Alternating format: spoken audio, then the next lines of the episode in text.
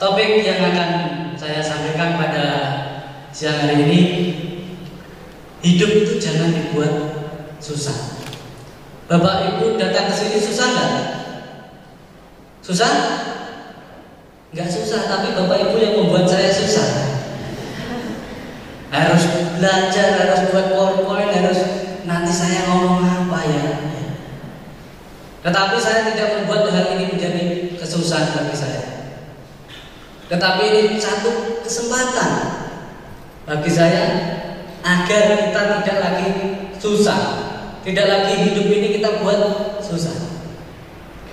Kebahagiaan di dalam kehidupan ini tidak ada susah karena kita membuat hidup ini susah.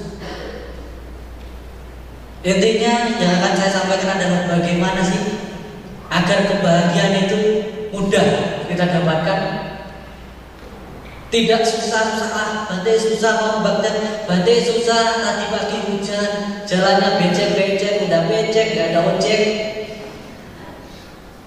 Ya kan? Gampang sekarang gak usah ojek naik grab. Gampang kan? Ya. Bantai aja mau ke mana gak ada yang jemput, mencet grab. Nah sini sampai sana gratis. Bantai udah mungkin ada lebih lima kali naik grab. Asal ditanya berapa gratis, berapa gratis. Yang nyupir umat sendiri. Makanya saya beritahu yang di sini jangan jadi supir grab kalau dapat order bantai dan ya. Rugi. Ya. Hidup jangan dibawa susah. Kebahagiaan ini ada berbagai macam. Definisi kebahagiaan Mungkin berbeda-beda dari kita kalau ditanya. Ya, coba, bapak-bapak di sini bahagia ketika apa? Ayo, jawab. Bahagia ketika apa? Waduh, susah. Ya. Ibu bahagia ketika apa? Ketika apa? Jangan-jangan susah semua hidupnya di sini nggak ada yang dijawab. Iya. Kadang kita merasa ingin sekali bahagia. Ingin, semua orang pasti ingin bahagia. Tapi diam saja. Bantai saya ingin bahagia, ingin sukses, ingin kaya, diam saja. Wah, saya kan sudah pernah berbuat baik, sudah banyak pasti saya bahagia. Diam saja hanya menunggu, ya tapi diam saja, tidak berbuat apa-apa. Kadang kita merasa hidup ini begitu sulit. Kita merasa datang ke sini itu sulit. Adalah yang rumahnya lebih jauh, yang harus lewat jalan berlubang bergelombang, melewati danau. Ya kan, kan banyak danau di jalan-jalan sekarang. Kota Medan terkenal wisata Danau Seribu. Ya, karena di jalan-jalan ada danau-danau kita bilang mas susah banget, sulit banget untuk datang ke wihara sulit. Siapa bilang? Ini buktinya Bapak Ibu di sini datang dari berbagai tempat. Mungkin ada yang dari Polonia, ada yang dari Sutomo, ada yang dari mana lagi? Banyaklah, nggak bisa saya sebut satu persatu. Bisa di sini. Tetapi mungkin teman kita yang rumahnya di Sampali dekat Jepara bilang susah, nggak bisa saat ini di mana dia? Di tempat tidur. Masih enak, ngapain kau wira-wira cari kebahagiaan, tidur kebahagiaan yang sesungguhnya. Bahagia yang menyesatkan itu, ya kan? Tetapi tidak mau berusaha sedemikian. Kebahagiaan merupakan sebuah pilihan. Ya. Bahagia apa? Pilihan. Bukan pemberian. Kadang kan ada ya kan, bos saya kalau dikasih itu baru merasa bahagia. Kalau enggak, aduh menderita. Bukan pula belas kasihan. Kita mereka orang lain agar membantu kita, agar kita bisa dapat bahagia. Kita bahagia ketika orang lain membantu kita. Ada juga yang berpikir seperti. Tetapi kita sendirilah yang memilih untuk bahagia, bukan orang lain memilikinya, memilihnya untuk kita. Orang lain mungkin hanya menunjukkan jalan menuju ke wihara ini tadi. Tetapi kalau Anda tidak pergi sendiri, tidak akan sampai di sini. Ya. Apa sih yang membuat diri Anda tidak bahagia? Apa? Coba, bapaknya, apa yang membuat tidak bahagia? Bapak, bapak teh, saya ketika dimarahi istri saya nggak bahagia. Salah sendiri punya istri ya kan? Nah, ibunya kenapa nggak bahagia? Atau sudah bahagia semua? Nggak berani jawab, kena lagi nanti ya. Banyak Jawaban orang ketika ditanya kenapa kamu gak bahagia Ada yang oh karena saya belum memiliki apa yang saya mau Belum mendapatkan apa yang saya inginkan Ada yang satu lagi Oh berarti saya gak bahagia karena takut kehilangan Apa yang saya miliki ini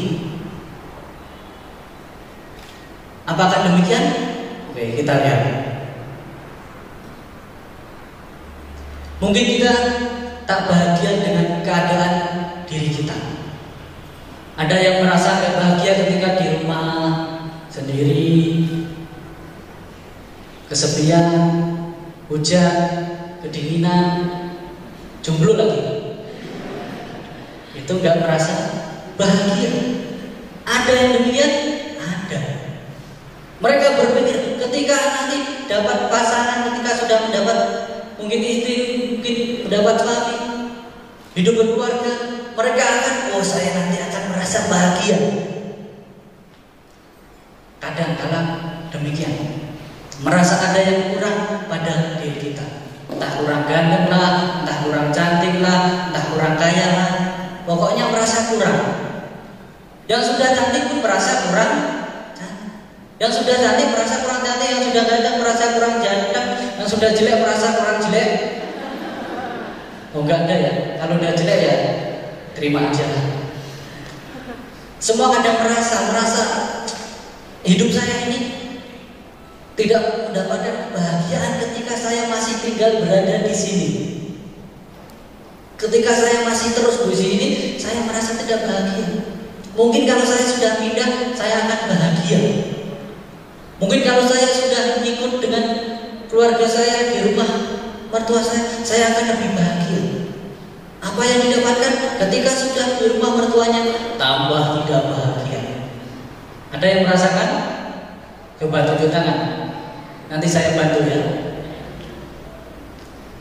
Merasa tidak terima dalam pergaulan, dalam komunitas, teman, mungkin merasa tertekan, mungkin merasa malu, mungkin merasa minder ketika bergaul dengan teman-temannya. Wah kalau saya pergi sama teman saya ini saya nggak merasa bahagia. Kenapa? Oh dia pakaiannya bagus-bagus, punya gelang emas, punya baju yang bagus, yang model terbaru, HP-nya yang model terbaru. Tapi kalau saya pergi, saya jelek sendiri. Bajunya sudah lama sendiri. Barang-barang saya sudah kuno. Kita merasa di situ minder. Bahagia itu ada. Tetapi kalau kita nggak merasa seperti itu gimana? Ya pergi yang pergi aja apa adanya. Yang penting happy. Kadang kita membuat susah bahagia karena kita merasa merasa. Padahal orang lain melihat kita biasa saja. Oh dia biasa, dia cantik, bajunya juga bagus. Oke lah, standar lah, sudah bagus lah. Tapi kita sendiri yang kadang merasa, bahkan kita sendiri kadang yang merendahkan. Ya. Kebahagiaan ketika berkumpul itu bukan dengan cara merendahkan diri kita, tetapi dengan cara kita rendah hati. Berkumpul dengan orang lain, maka kita akan merasa bahagia dihormati, bukan merendahkan diri kita. Ya, ini mungkin kita bahagia dengan keadaan diri kita. Coba Bapak Ibu yang merasa mungkin merasa gak bahagia ketika berkumpul dengan orang lain merasakan buang perasaan itu. Belum tentu yang Anda khawatirkan, yang Anda merasa-merasa itu orang lain memikirkan. Kadang hanya kita sendiri yang merasa.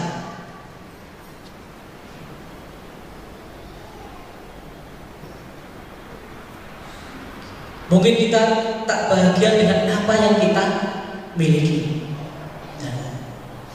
Ada juga ada orang yang bahagia karena tidak memiliki, ada orang bahagia yang sudah memiliki. Kenapa? Tidak bahagia ketika memiliki. Yang pertama, takut kehilangan. Takut diambil orang. Takut berpisah kalau tadi bahagia kalau yang tidak memiliki mungkin oh ketika belum memiliki pacar oh saya akan bahagia kalau memiliki pasangan. Ketika saya sudah menikah, ketika sudah menikah tidak bahagia takut oh suami saya istri saya ganteng jangan-jangan nanti dia keluar malam dan jangan-jangan diambil orang. Eh jangan-jangan barang yang saya miliki saat ini pergi tidak bahagia, takut, khawatir. Oh jangan-jangan barang saya ini nanti saya makan, duduk, diambil orang, dijaga, dicopet, tidak bahagia. Kadang ada juga yang demikian. Bahagia sebenarnya itu sederhana. Apa yang membuat kita menderita? Lepaskan. Apa yang membuat kita menderita itu? Lepaskan perasaan merasa merasa dan merasa merasa begini merasa begitu lepaskan. Ketakutan ketakutan kehilangan begini begitu lepaskan. Maka kita akan lebih mudah merasakan kebahagiaan itu. Mungkin kita bahagia dengan apa yang tak kita miliki ya sama tadi. Ketahuilah apa yang membuatmu tidak bahagia lalu buang sekarang juga. Ya. Itu tadi sebelumnya definisi kebahagiaan kebahagiaan ketika kita bertanya kepada masyarakat umumnya. Tetapi di dalam Buddhis, di dalam Dhamma, apa sih kebahagiaan itu? Apa? Mungkin kalau kita di dalam masyarakat kebahagiaan ada dua jenis kebahagiaan. Yang pertama kebahagiaan materi, kekayaan, keberuntungan, kesuksesan dan lain sebagainya itu kebahagiaan materi dan kebahagiaan non materi atau spiritual.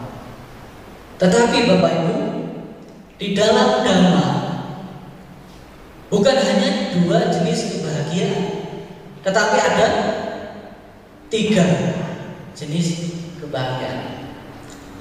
Kalau yang dua jenis kebahagiaan mungkin Bapak Ibu sudah mendapatkan salah satunya.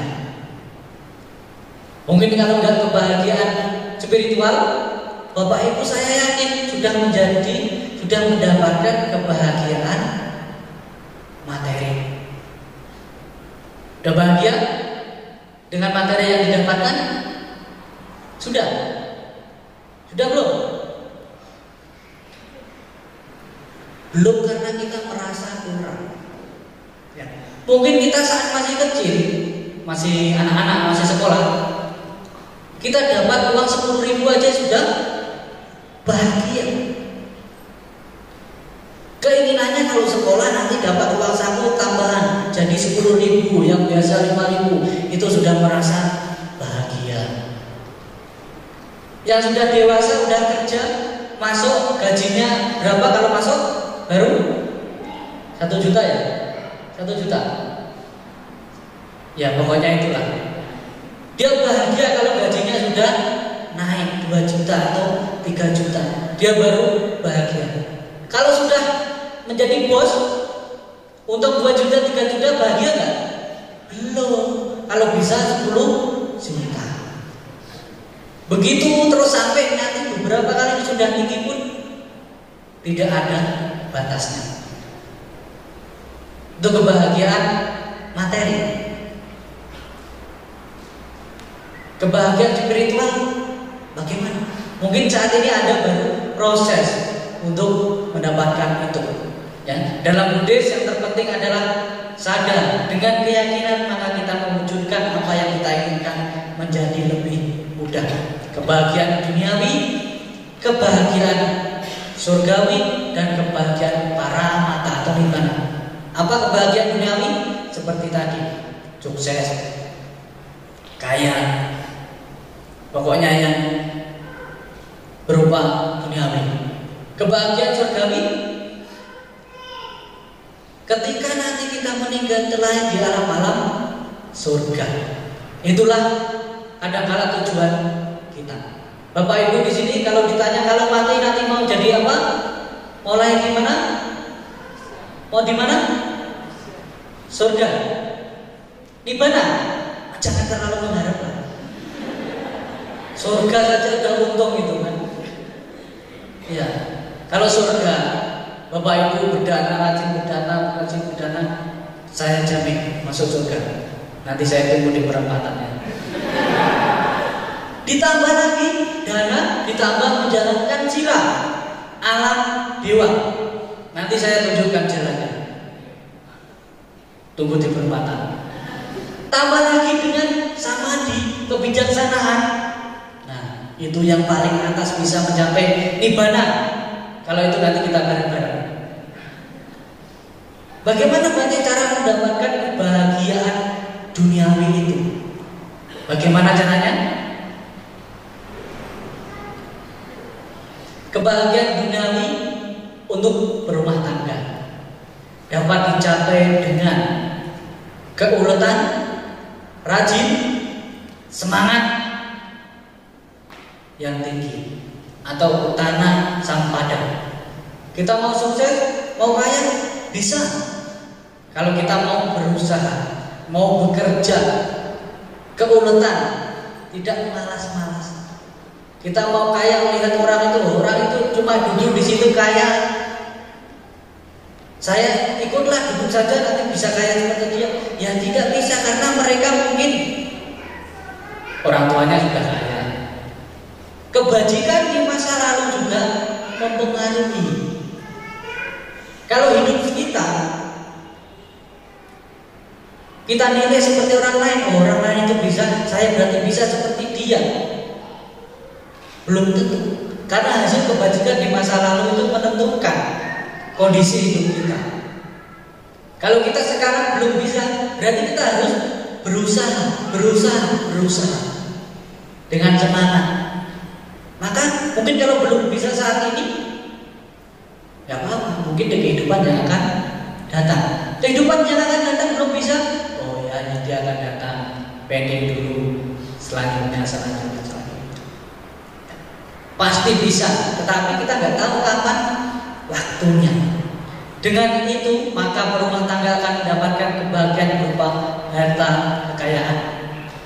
Setelah berhasil mendapatkan kebahagiaan harta kekayaan sepatutnya rumah tangga berusaha menjaga dan merawatnya atau araka sampada karena harta kekayaan dapat hilang lenyap oleh api kebakaran dan lain sebagainya. Mungkin kita di sini ada yang sudah terlahir di keluarga yang kecukupan. Kebahagiaan duniawi otomatis sudah kita dapatkan. Lain. Baru lain oe oe oe sudah di ruang berhasil sudah ada suster. Udah langsung bersih coba kalau di kampung oe keluar sampainya kandang. Kandang babi kandang kambing. Boro-boro ada AC. Air panas saja rebus dulu. Ya kan? Anda mungkin mendapatkan yang sudah spesial. Sudah mendapatkan kebahagiaan duniawi terlahir di tempat keluarga yang sudah kecukupan. Selanjutnya Anda harus menjaga keluarga, menjaga kekayaan yang Anda miliki. Bukan malah dihambur-hamburkan, bukan malah dihabis-habiskan. Oh, gak apa-apa lah. Harta bapak saya kan banyak, gak habis kok tujuh keturunan. Kalau kita lalai nggak menjaga itu, tiba-tiba langsung hilang, langsung habis. Ya kebahagiaan itu tidak ada lagi. Ya. Setelah merawatnya, kita seharusnya mempunyai beberapa hal pertama kalian kalian amita sahabat yang baik. Ini.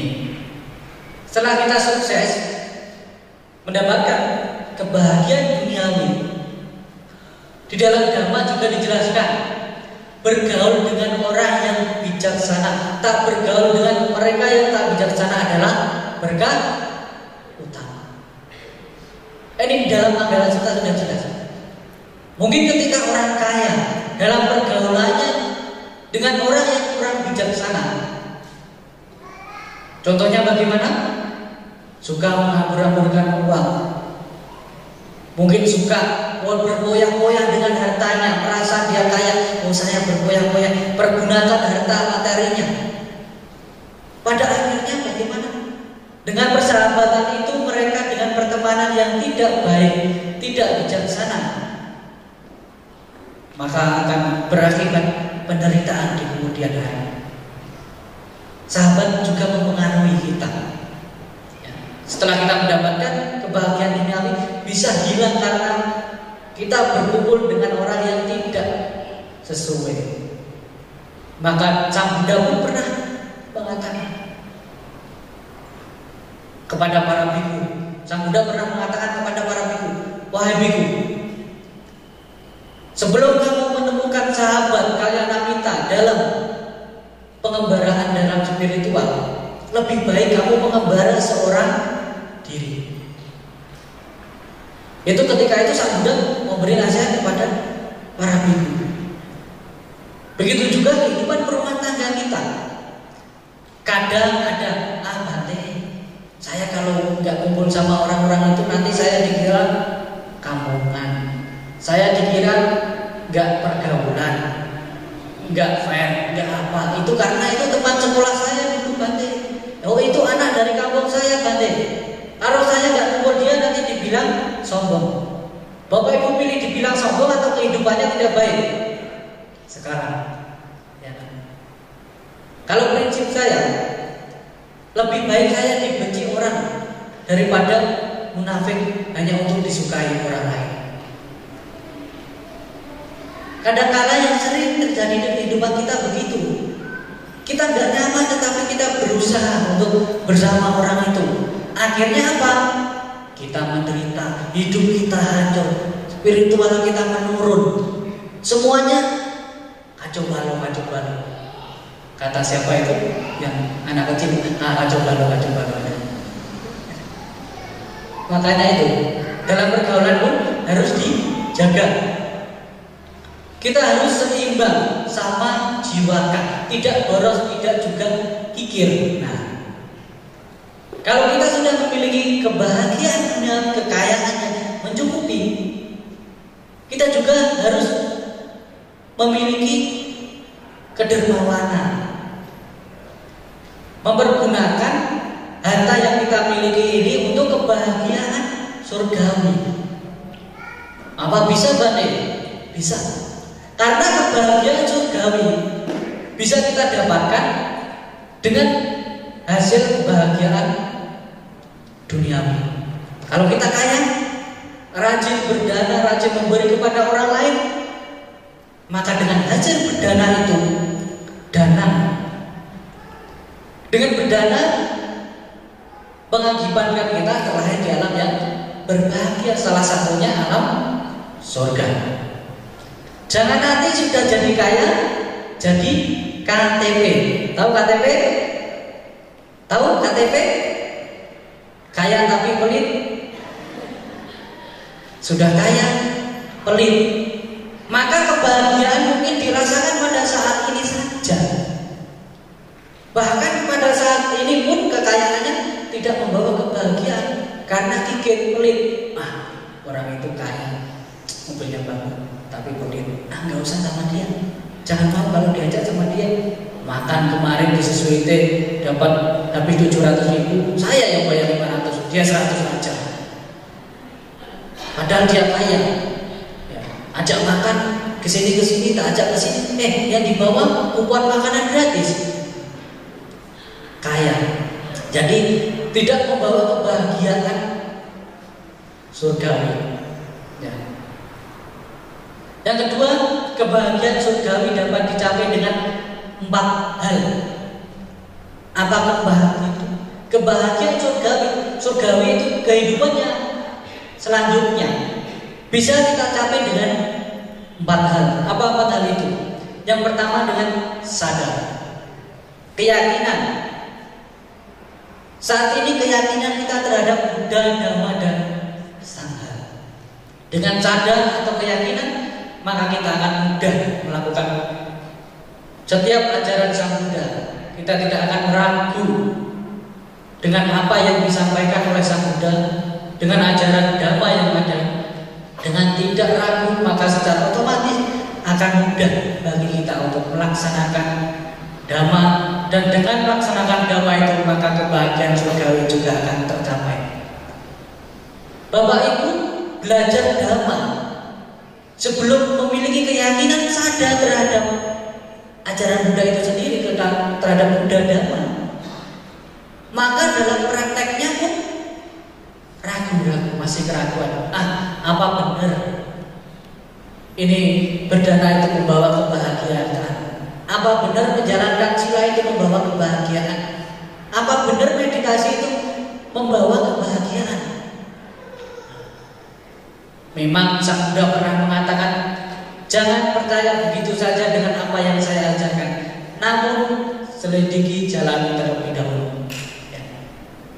Tetapi ketika kita mempelajari Dhamma Kalau kita tidak ada sadar keyakinan terhadap kebenaran Dhamma itu sendiri maka dalam praktek pun kita akan ragu-ragu, susah. Ah, belum tentu benar aja kok. Ya kan? Ah, apa itu benar? Untuk salah satunya kita lancar dalam menjalankan sila, berdana, meditasi, kita harus mempunyai sadar, keyakinan, yakin bahwa kebenaran ini membawa kebahagiaan. Karena Sang Buddha juga di salah satu Dhamma kebenaran ini akan dapat membawa umat manusia mengakhiri penderitaan. Kalau tidak bisa, maka dhamma tidak saya ajarkan. Sang Buddha. Dhamma kebenaran ini akan dapat membawa orang meninggalkan penderitaan, mengakhiri penderitaan. Maka diajarkan. Ya. Yang kedua dengan moralitas. Dengan moralitas Pasti kita sudah tahu dengan apa? Menjalankan sila. Kebahagiaan surgawi juga dapat tercapai. Moralitas adalah bagian dari dhamma samudra. Menjalankan sila berarti juga menjalankan dhamma yang dapat menghasilkan kebahagiaan. Bapak Ibu saya yakin sudah tahu semua apa itu Pancasila. Sudah tahu? Hafal semua? Coba kalau yang sudah hafal angkat tangan. Sudah hafal? Sudah tahu? Yang lain sudah tahu. Nah, nanti yang nggak tahu tanya yang sudah tahu ya. Yang sudah menjalankan? Angkat tangan. Yang nomor berapa? Satu, dua, tiga, lima semua. Luar biasa. Satu, satu. Tetapi apakah benar lima-lima kita jalankan semua setiap hari? Walaupun kita belum bisa menjalankan dengan sempurna, setidaknya kita berusaha, berusaha.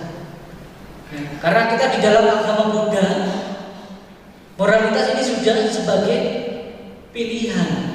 Menjalankan sila pilihan kita mau jalankan lima sila boleh, mau delapan sila boleh. Mau 10 sila? Boleh. Mau 227? Boleh sekali.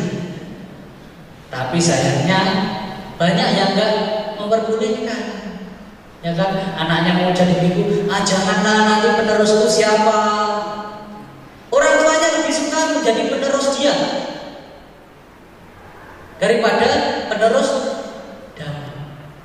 Orang tua itu kadang lebih suka anaknya penerus penderitaan dari pada mencapai kebahagiaan. Wah, kenapa Bante kok menjadi penerus kebahagiaan? Ya, kalau penerus keluarga kan punya anak, cucu lahir lagi, punya anak, cucu lahir lagi, ya penderitaan, penderitaan, penderitaan, penderitaan terus. Tapi kalau jadi biku, menderita enggak? Wah, menderita juga sih. Kadang-kadang. Tetapi paling tidak ya sedikit berkurang. Bapak, bapak-bapak di sini mikir istrinya, Bante mikir juga istri orang lain. Istri-istri bapak ini kalau ada masalah kadang juga curhat sama Bante. Nah, itu yang kita pikir. Ibu-ibu sama bapak-bapak juga begitu, saling curhat-curhat. Terus yang saya heran, Bantenya curhat sama siapa? Ya kan, lebih menderita. Tetapi penderitaan spiritual ini perlu perjuangan. Kalau disadari, jangan dibuat susah. Hidup ini jangan dibuat susah. Berlatih. Nah, kita menjadi samana menjadi bertapa ini berlatih. Mungkin yang bosan udah berkeluarga, bosan kehidupan keluarga, ya mencobalah jadi minggu. Ya paling enggak satu minggu. Kalau kurang ya dua minggu boleh. Kalau kurang tambahlah satu. Kalau kurang ya selamanya gak apa-apa. Nah kayak ini sama Nera yang di belakang, sama Nera lagi. Dia bosan sudah masak di biara, pakai jubah sekarang kan? Coba, ini sama Nera ini yang biasa masakan bapak ibu kalau makan di depan itu, nah ini sama Nera ini. Tapi karena bosan masak, nah sekarang dilatihlah jadi sama Nera. Bukan bosan pergi, kan menjadi sama Nera tetap di sini. Wah mungkin Riki waktu itu mungkin lihat, wah enak ya Bante ya, pagi-pagi jalan beda dapat makan, gak usah masak. Eh setelah dia, dia jadi sama Nera, susah ya Bante pagi-pagi harus bangun, centeng, pakai jubah, harus pindah lagi. Ya. Semua kondisi itu susah kalau kita buat susah. Makanya hidup jangan dibuat susah. Mungkin bapak ibu lihat saya di tempat, wah enak ya Bante, lebih bahagia kayaknya. Mandi nggak usah pakai sampo, mau pergi ke wihara nggak usah sisiran, ya kan? Lebih enak kayaknya. Tetapi mungkin Bante yang di depan lihat di sana enak. Wah ini ya pergi ke wihara, bergandengan sama pasangannya kayaknya enak ya. Kan pas ditanya, ini saja baru saja bertekar saya di rumah. Ternyata sama-sama relatif. Bagaimana kita menjalani kehidupan ini? Hidup susah itu kalau kita buat susah. Ya.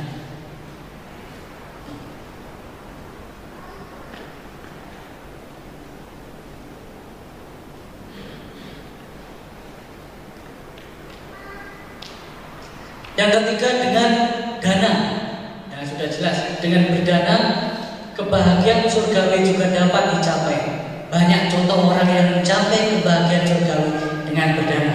Seperti seorang yang rajin berdana pada zaman sang Buddha sehingga pada saat ia meninggal dunia ia terlahir di alam surga.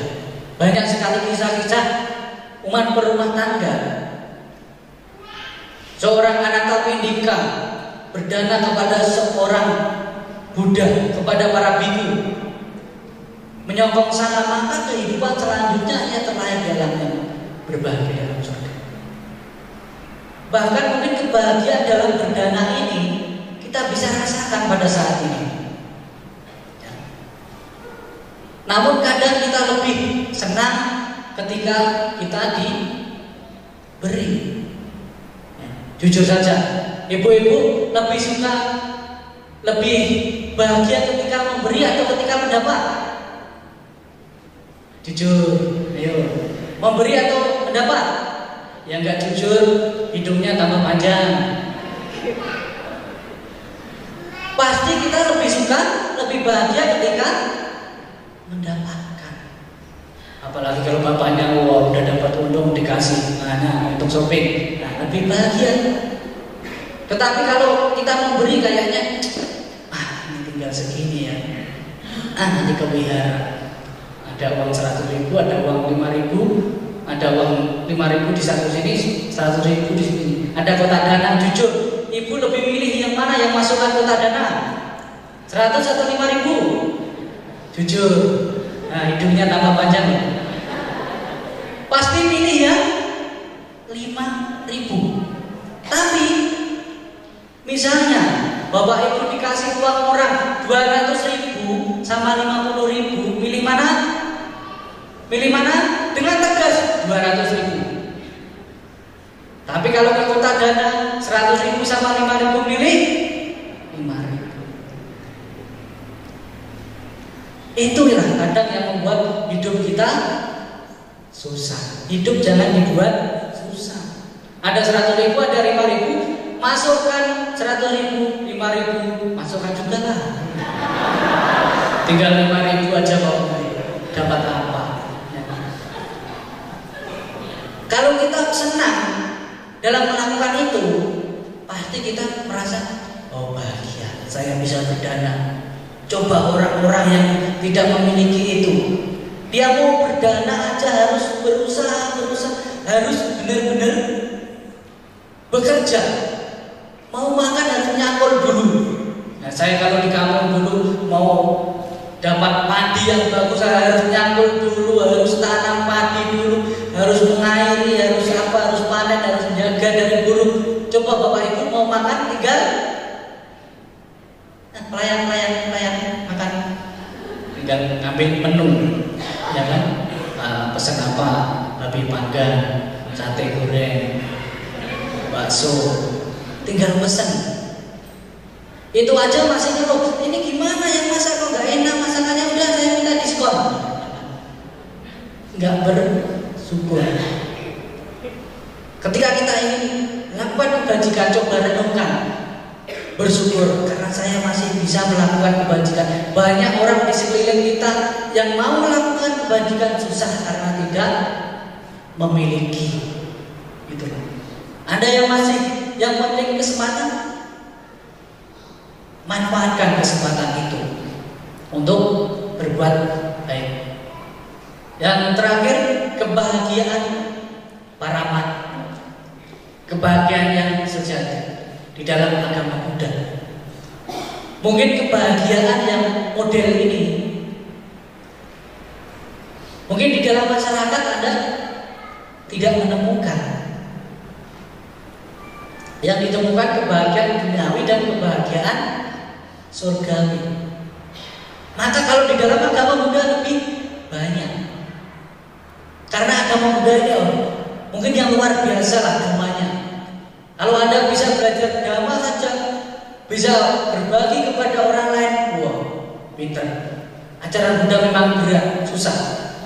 Tetapi kalau sudah mempelajari, itu harus bisa berpikir, anda pinter, berarti saja baru ngintip-ngintip ajaran Buddha aja sudah pinternya kayak gini. Ya. Gimana kalau mau pelajari benar-benar? Baru ngintip-ngintip, berarti ini baru ngintip-ngintip saja. Kalau sudah mempelajari semua, dipraktekkan, oh luar biasa. Ya. Itulah kebahagiaan ibadah atau kebahagiaan yang sejati ini adalah kebahagiaan yang paling tinggi dapat dicapai dengan terus mensucikan pikiran melalui meditasi, berdana dan perbuatan baik. Sabapa akarana, usala sawapa samadang, sacito parioda mana.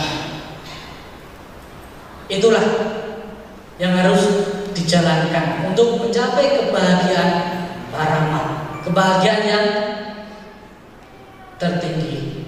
Bapak Ibu mau? Mau? Sabar. Saya nggak nggak menjamin berapa kali kelahiran lagi ya. Yang penting nanti saya tunggu di sana lah. Doakan aja saya duluan.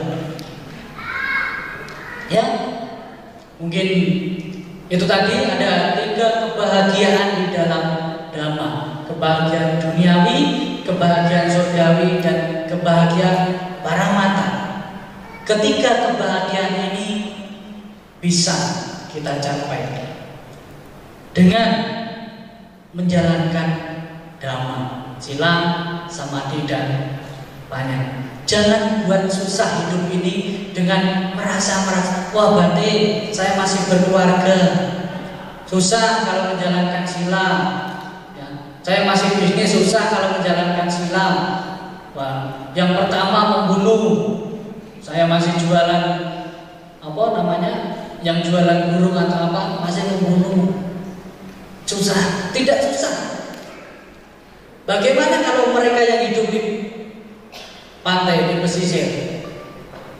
Setiap hari harus mengambil ikan untuk mata pencarian. Bagaimana? Apakah dia tidak menjalankan silat? Bisa. Secukupnya. Itu sebagai mata pencarian tapi secukupnya. Tidak mengembangkan loba. Kalau dapat itu ya secukupnya. Tetapi tidak diseimbangi dengan berbuat, berbuat, berbuat. Bukan hanya mencari, mencari, mencari. Tidak mata pencarian itu secukupnya, tidak dengan keserakahan, mengambil berlebihan, mengambil ikan yang berlebihan. Tetapi secukupnya di samping itu juga harus dibarengi dengan berdana. Ya, mungkin itu yang bisa nanti sampaikan. Ya, selanjutnya silakan Bapak Ibu yang mau bertanya. Oke, ada diberi kesempatan. Boleh. Berapa? Sampai jam 12.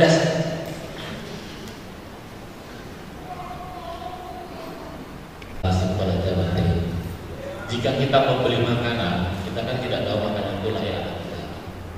Kita makan ternyata memang tidak layak, kemudian makanan itu kita buang. Apakah itu termasuk perbuatan yang menimbulkan karma buruk? Demikian. Apa? Makanan? Makanan yang kita beli ternyata tidak layak. Tidak layak benar apa ya? Uh, misalnya kita beli gorengan ya, ternyata gorengannya ada mengandung plastik. Oh, mungkin Ya. mengandung pengawet atau apa gitu. Nah,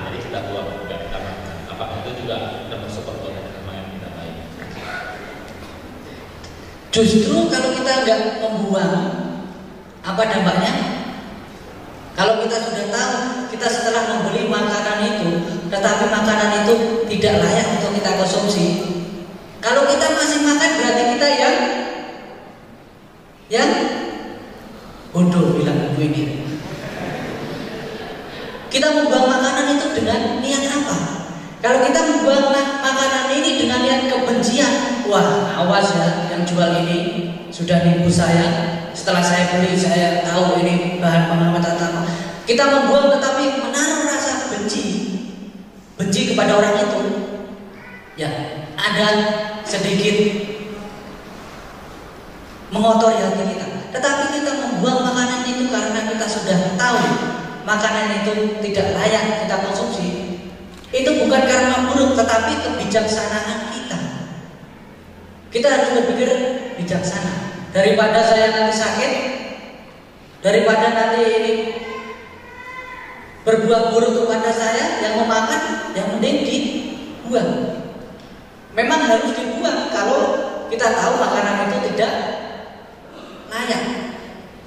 Jangan malah wah ini kayaknya nggak layak untuk saya makan ini karena ini mengandung formalin atau ah kasih orang lain aja lah. Nah ini yang tidak baik. Kadang ada loh orang yang itu ya kan pernah nggak mendengar orang punya toko. Nah ini roti tahun 2017 pak ini 2016 taruh sini taruh sini. Ibu kok nggak dibuang? Oh ini kasih anak jalanan. Dan nanti kalau mati gimana mau mati nggak saya kok. Itu yang tidak baik. Kalau sudah tahu nggak layak, ya seharusnya memang dibuang. Tetapi ingat Bapak, kita membuang itu karena tahu itu tidak layak, bukan dengan menaruh dendam atau kebencian kepada si penjual. Ya itu ya. Yang penting tidak menaruh kebencian. Oke, selanjutnya